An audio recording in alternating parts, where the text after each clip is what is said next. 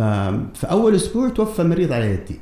يعني هذا أول أول الخير على ما يقول. أول الصدمات اللي واجهتها في أرض الواقع وعرفت إنه التمريض مو لعبة.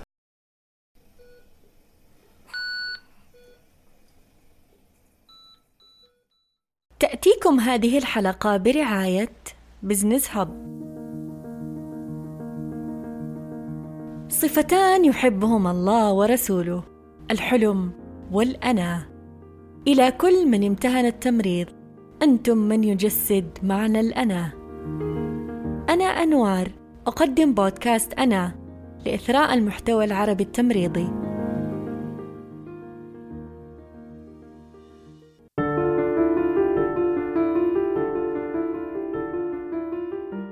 ولد عاديا طفولته بريئة مليئة بالمغامرات في أزقة أحياء المدينة المنورة. فهو محب لها ويتمنى أن يقدم الكثير لمدينته. لديه إصرار عجيب لا ينفك يحاول حتى يصل إلى ما يريده.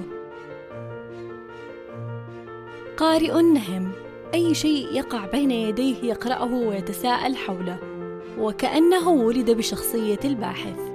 مرت الأيام وتلقى تعليمه في المدرسة مثل أي طالب في عمره آنذاك. بعدها قرر أن يلتحق بمعهد العلوم الصحية بنصيحة من أخيه الأكبر لأنه يعتبر الأقرب لمنزلهم. ومن هنا بدأت رحلة التمريض التي امتدت لسنوات طويلة بعده انتهى من سنوات الدراسة في المعهد وانطلق في رحلة التدريب في المستشفى. ومن هذه اللحظة بدأ يدرك معنى أن يكون ممرض. فقد اعتبر المستشفى وزملائه فيها مثل العائلة الثانية له. يجب الاهتمام بهم والحرص عليهم ومراقبة الله في المرضى. بعدها جاء تعيينه في مستشفى الصحة النفسية. فرفض العمل فيها ليس تقليلا ولكنه إنسان يحب العمل المستمر ولا يرى في نفسه إمكانيات تمكنه من العمل هناك. فذهب بنفسه لمكتب مدير الشؤون الصحية. فهو لا ييأس ولا يتوقف عن المحاولات في سبيل حصوله على ما يريده. فتغير تعيينه وذهب لأحد مستشفيات المدينة وجاءت الطامة أنه لا يعرف التحدث باللغة الإنجليزية والطاقم الطبي يتحدث الإنجليزية بحكم أنهم ليسوا عرب. فبدأ رحلة تعلم اللغة مع إحدى الزميلات من الجنسية الفلبينية فأصبح المجهود أكبر. إذ أنه بحاجة لصقل مهارات التمريض ورعاية المرضى أيضا. ظهر عليه التحسن يوما بعد يوم وأصبح يرعى المرضى لوحده وفي مساءات أحد الأيام. فأذكر أنه دخلت على غرفة المريض وكان ضاغط الجرس هو مرحلة متقدمة سرطان. الله يرحمه ويسكنه الجنة وكانوا متوقعين أنا ما كنت متوقع ما لسه جديد على الموضوع فماني فاهم. فكان ينازع الرجل فأرفع على يدي أرفع راسه على يدي بحاول أكلمه يا عم وكذا. وبنفس الوقت ماني قادر أسيبه عشان أروح أطلب أحد يساعدني. فشعر بعظم المسؤولية وأن التمريض ليس كأي مهنة. دخل في حالة من الصدمة مما حدث وانغمس في تفكيره. اكتشفت في ذيك اللحظة إنه أنا ما هو بهذاك المستوى اللي أهلني إني أبقى في هذا العمل بصراحه إيه. كانت صدمة قوية لي يعني بصور سني وكذا وإنك بيمر عليك هذا الشيء. طبعا استمرت بعدة حالات السقوط من السرير وكذا قسم باطنة وحالات آه، مستديمة وكذا. فبدت مرحلة التفكير آه أنا هل أنا هذا مكاني ولا ولا لا؟ بعد سنة وشهر من العراك ومحاولات التحسين والتطوير المستمرة قرر إكمال دراسته في كلية العلوم الطبية التطبيقية في جدة وانطلق في فصل جديد من حياته وزاد توسعه واطلاعه وصار يقرأ في الكتب المرجعية أنا أعشق القراءة من صغري يعني بسنة سادس بداية كنت أشتري كتب لكن في. كان بيعيقني دائما اللغة الإنجليزية في مرحلة الكلية الصحية في جدة آه، أزيل هذا العائق تقريبا وبدأت أبدأ أقرأ في كتب المرجعية والأمور الأكثر وأحاول أطلع باللي أشوفه وتخرج منها بتقدير امتياز وأكمل وظيفته في قسم العناية المركزة في مستشفى الملك فهد بالمدينة المنورة. واستمر بالعمل بتفاني وانضباط وإتقان. تدرج في العمل من ممرض إلى مشرف قسم ثم إلى رئيس قسم العناية المركزة.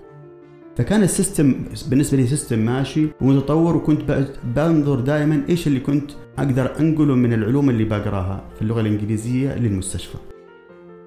واجه تحدي جديد بأن شهادة التمريض التي كان يحملها لم تكن درجة البكالوريوس فصار لزاما عليه إكمال دراسته. وفي أحد الدورات الخاصة بالإدارة التي حضرها في جدة قام باستشارة المشرفة على البرنامج حول ذهابه إلى أستراليا وإكمال دراسة التمريض هناك أني جيتها في المكتب بقول لها الآن أنا مقدم على خطوة متخوف منها أنا حدرس على حسابي فلوسي قليل والجميع معارض وزملائي يقولون أنت راح تاخذ بكالوريوس تمريض أنت صاحي وراح أستراليا وبلد ما تعرف فيها أحد. فأنا بصراحة ما أدري إيش أسوي. فقالت لي خالد كل اللي بتقول هذه نقاط قوة من نقاط ضعف ترى؟ أخذ المخاطرة وذهب لأستراليا وحصل على درجة البكالوريوس وهو أول سعودي يحصل على درجة البكالوريوس في التمريض. وأخذت البكالوريوس ولله الحمد والمنة وأنا كنت أول سعودي يحصل على البكالوريوس التجسير من أستراليا. ومن هنا انطلق برنامج التجسير في السعودية.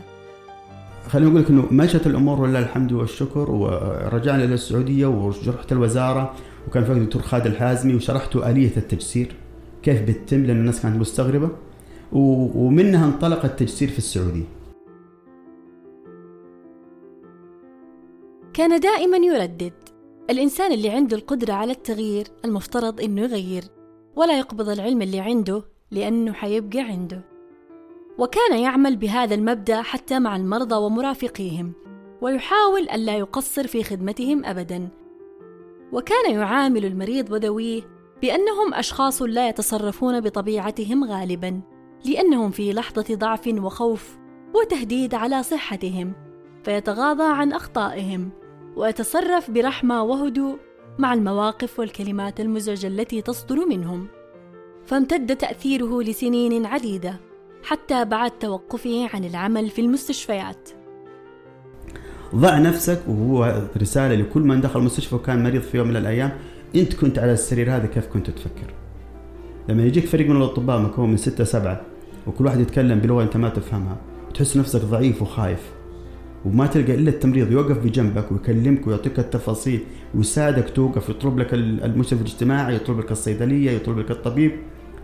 راح تعرف إنه دورك ابدا ما هو هامشي. أنت قلب العملية الرعاية.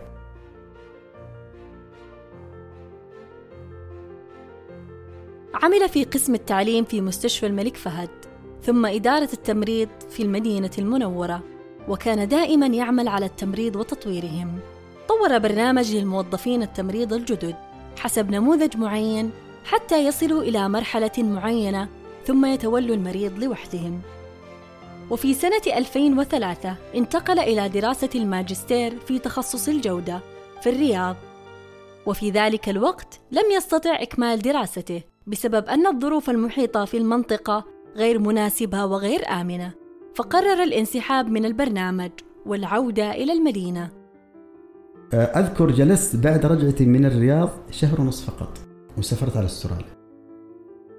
حصل على درجة الماجستير من أستراليا في تخصص ممارسة التمريض المتقدم في إدارة الحالات العلاجية أو ما يسمى بال case management وهو تخصص عبارة عن وصل المريض بالموارد الموجودة ودور الكيس مانجر عبارة عن مدير للحالة مسؤول عن هذا المريض من الألف للياء هل يا ترى يحتاج إلى أي مساعدة خارج المستشفى؟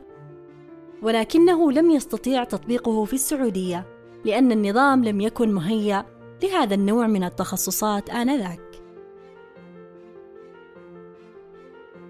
ثم أكمل بعدها الدكتوراه في تخصص إدارة الأمراض Disease Management وعاد لأرض الوطن وعمل في إدارة التمريض في منطقة المدينة المنورة لمدة ثلاث سنين مليئة بالإنجازات والإخفاقات أيضاً. عمل على تنفيذ مؤتمرات لأبحاث التمريض مرتين، وكان لها صداها على مستوى المملكة العربية السعودية. بعد ذلك توجه إلى المجال الأكاديمي لعدة أسباب ومحفزات، أولها التفرغ للبحث والكتابة أكثر، ولأنه شعر بأن التأثير أكبر في المجال الأكاديمي بحيث يمكنك من تخريج عدد كبير وتغيير أفكار أجيال من التمريض. فكان الخيار لا اني أنتقل أنا للمجال الأكاديمي حيكون الإمباكت عندي أقوى بإذن الله تعالى وبدأنا مرحلة أخرى من التعديلات الحمد لله الآن في الجامعة تجاوزنا الاعتماد الأكاديمي ولا الحمد لله وعندنا مشاريع قادمة كثير نسأل الله إنه بس يوفقنا لبعضها. بدأ كأستاذ مساعد في تمريض المجتمع وبعدها نائب للعميد. وفي 2018 أصبح عميد لكلية التمريض في جامعة طيبة حتى وقتنا الحالي. وبدأ في تغيير ووضع خطط واستراتيجيات جديدة في كلية التمريض. وحصلت الكلية على الاعتماد المؤسسي وما زال سعيه مستمرا ومن مقولاته المشهورة ليس بالضرورة أن ترى أثر أفعالك وتغييراتك مباشرة. بعض التغييرات تحتاج فترات طويلة حتى تظهر. المهم هو السعي والتطوير بشتى الطرق. تختلف محفزات كتابة الأبحاث والعمل مجملا من شخص لآخر. بطلنا كان محركه الأساسي لأبحاثه ومؤلفاته هي المشاكل التي كانت تواجهه خلال أيام عمله. استمر في ذلك حتى آخر بحث نشر له في الشهر الماضي في أقوى مجلات التمريض العالمية. في أحد دوراته التي قدمها، سأل عدد من مشرفي التمريض الحاضرين: ما هو التمريض؟ فسألتهم سؤال وش هو التمريض؟ وش الفرق بينكم وبين الطبيب؟ ولا وحدة في ذيك القاعة جاوبت فهذا خلينا نوقف هذا الموقف جعله يشعر بأن كثيرين من طاقم التمريض لا يعرفون أصلا التمريض لذلك بعضهم يخجلون من كونهم في هذه المهنة فقرر أن يؤلف كتاب كان عنوانه التمريض علم وتخصصات لزيادة الوعي بتخصص التمريض والتعريف بتخصصاته المختلفة. تستطيعون الحصول على الكتاب من خلال طلبه من أمازون. وعمل على مشروع تجميع لأبحاث التمريض من مدن متعددة من المملكة العربية السعودية حتى يضرب فيها أمثلة للأبحاث التمريضية في السعودية.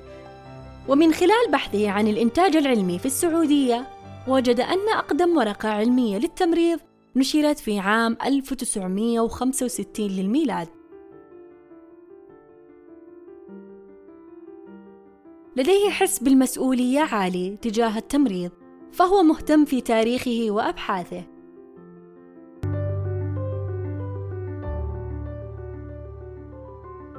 هي ليست رسالة ولكن أنا بنقل تجربة 30 سنة. أنا السنة هذه بكمل 30 سنة في التمريض.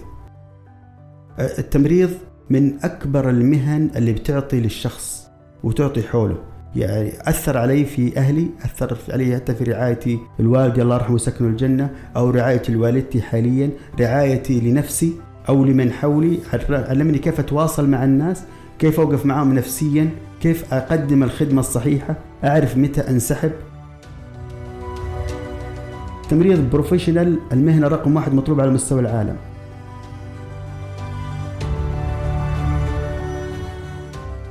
بطل قصتنا الدكتور المميز خالد الجهني.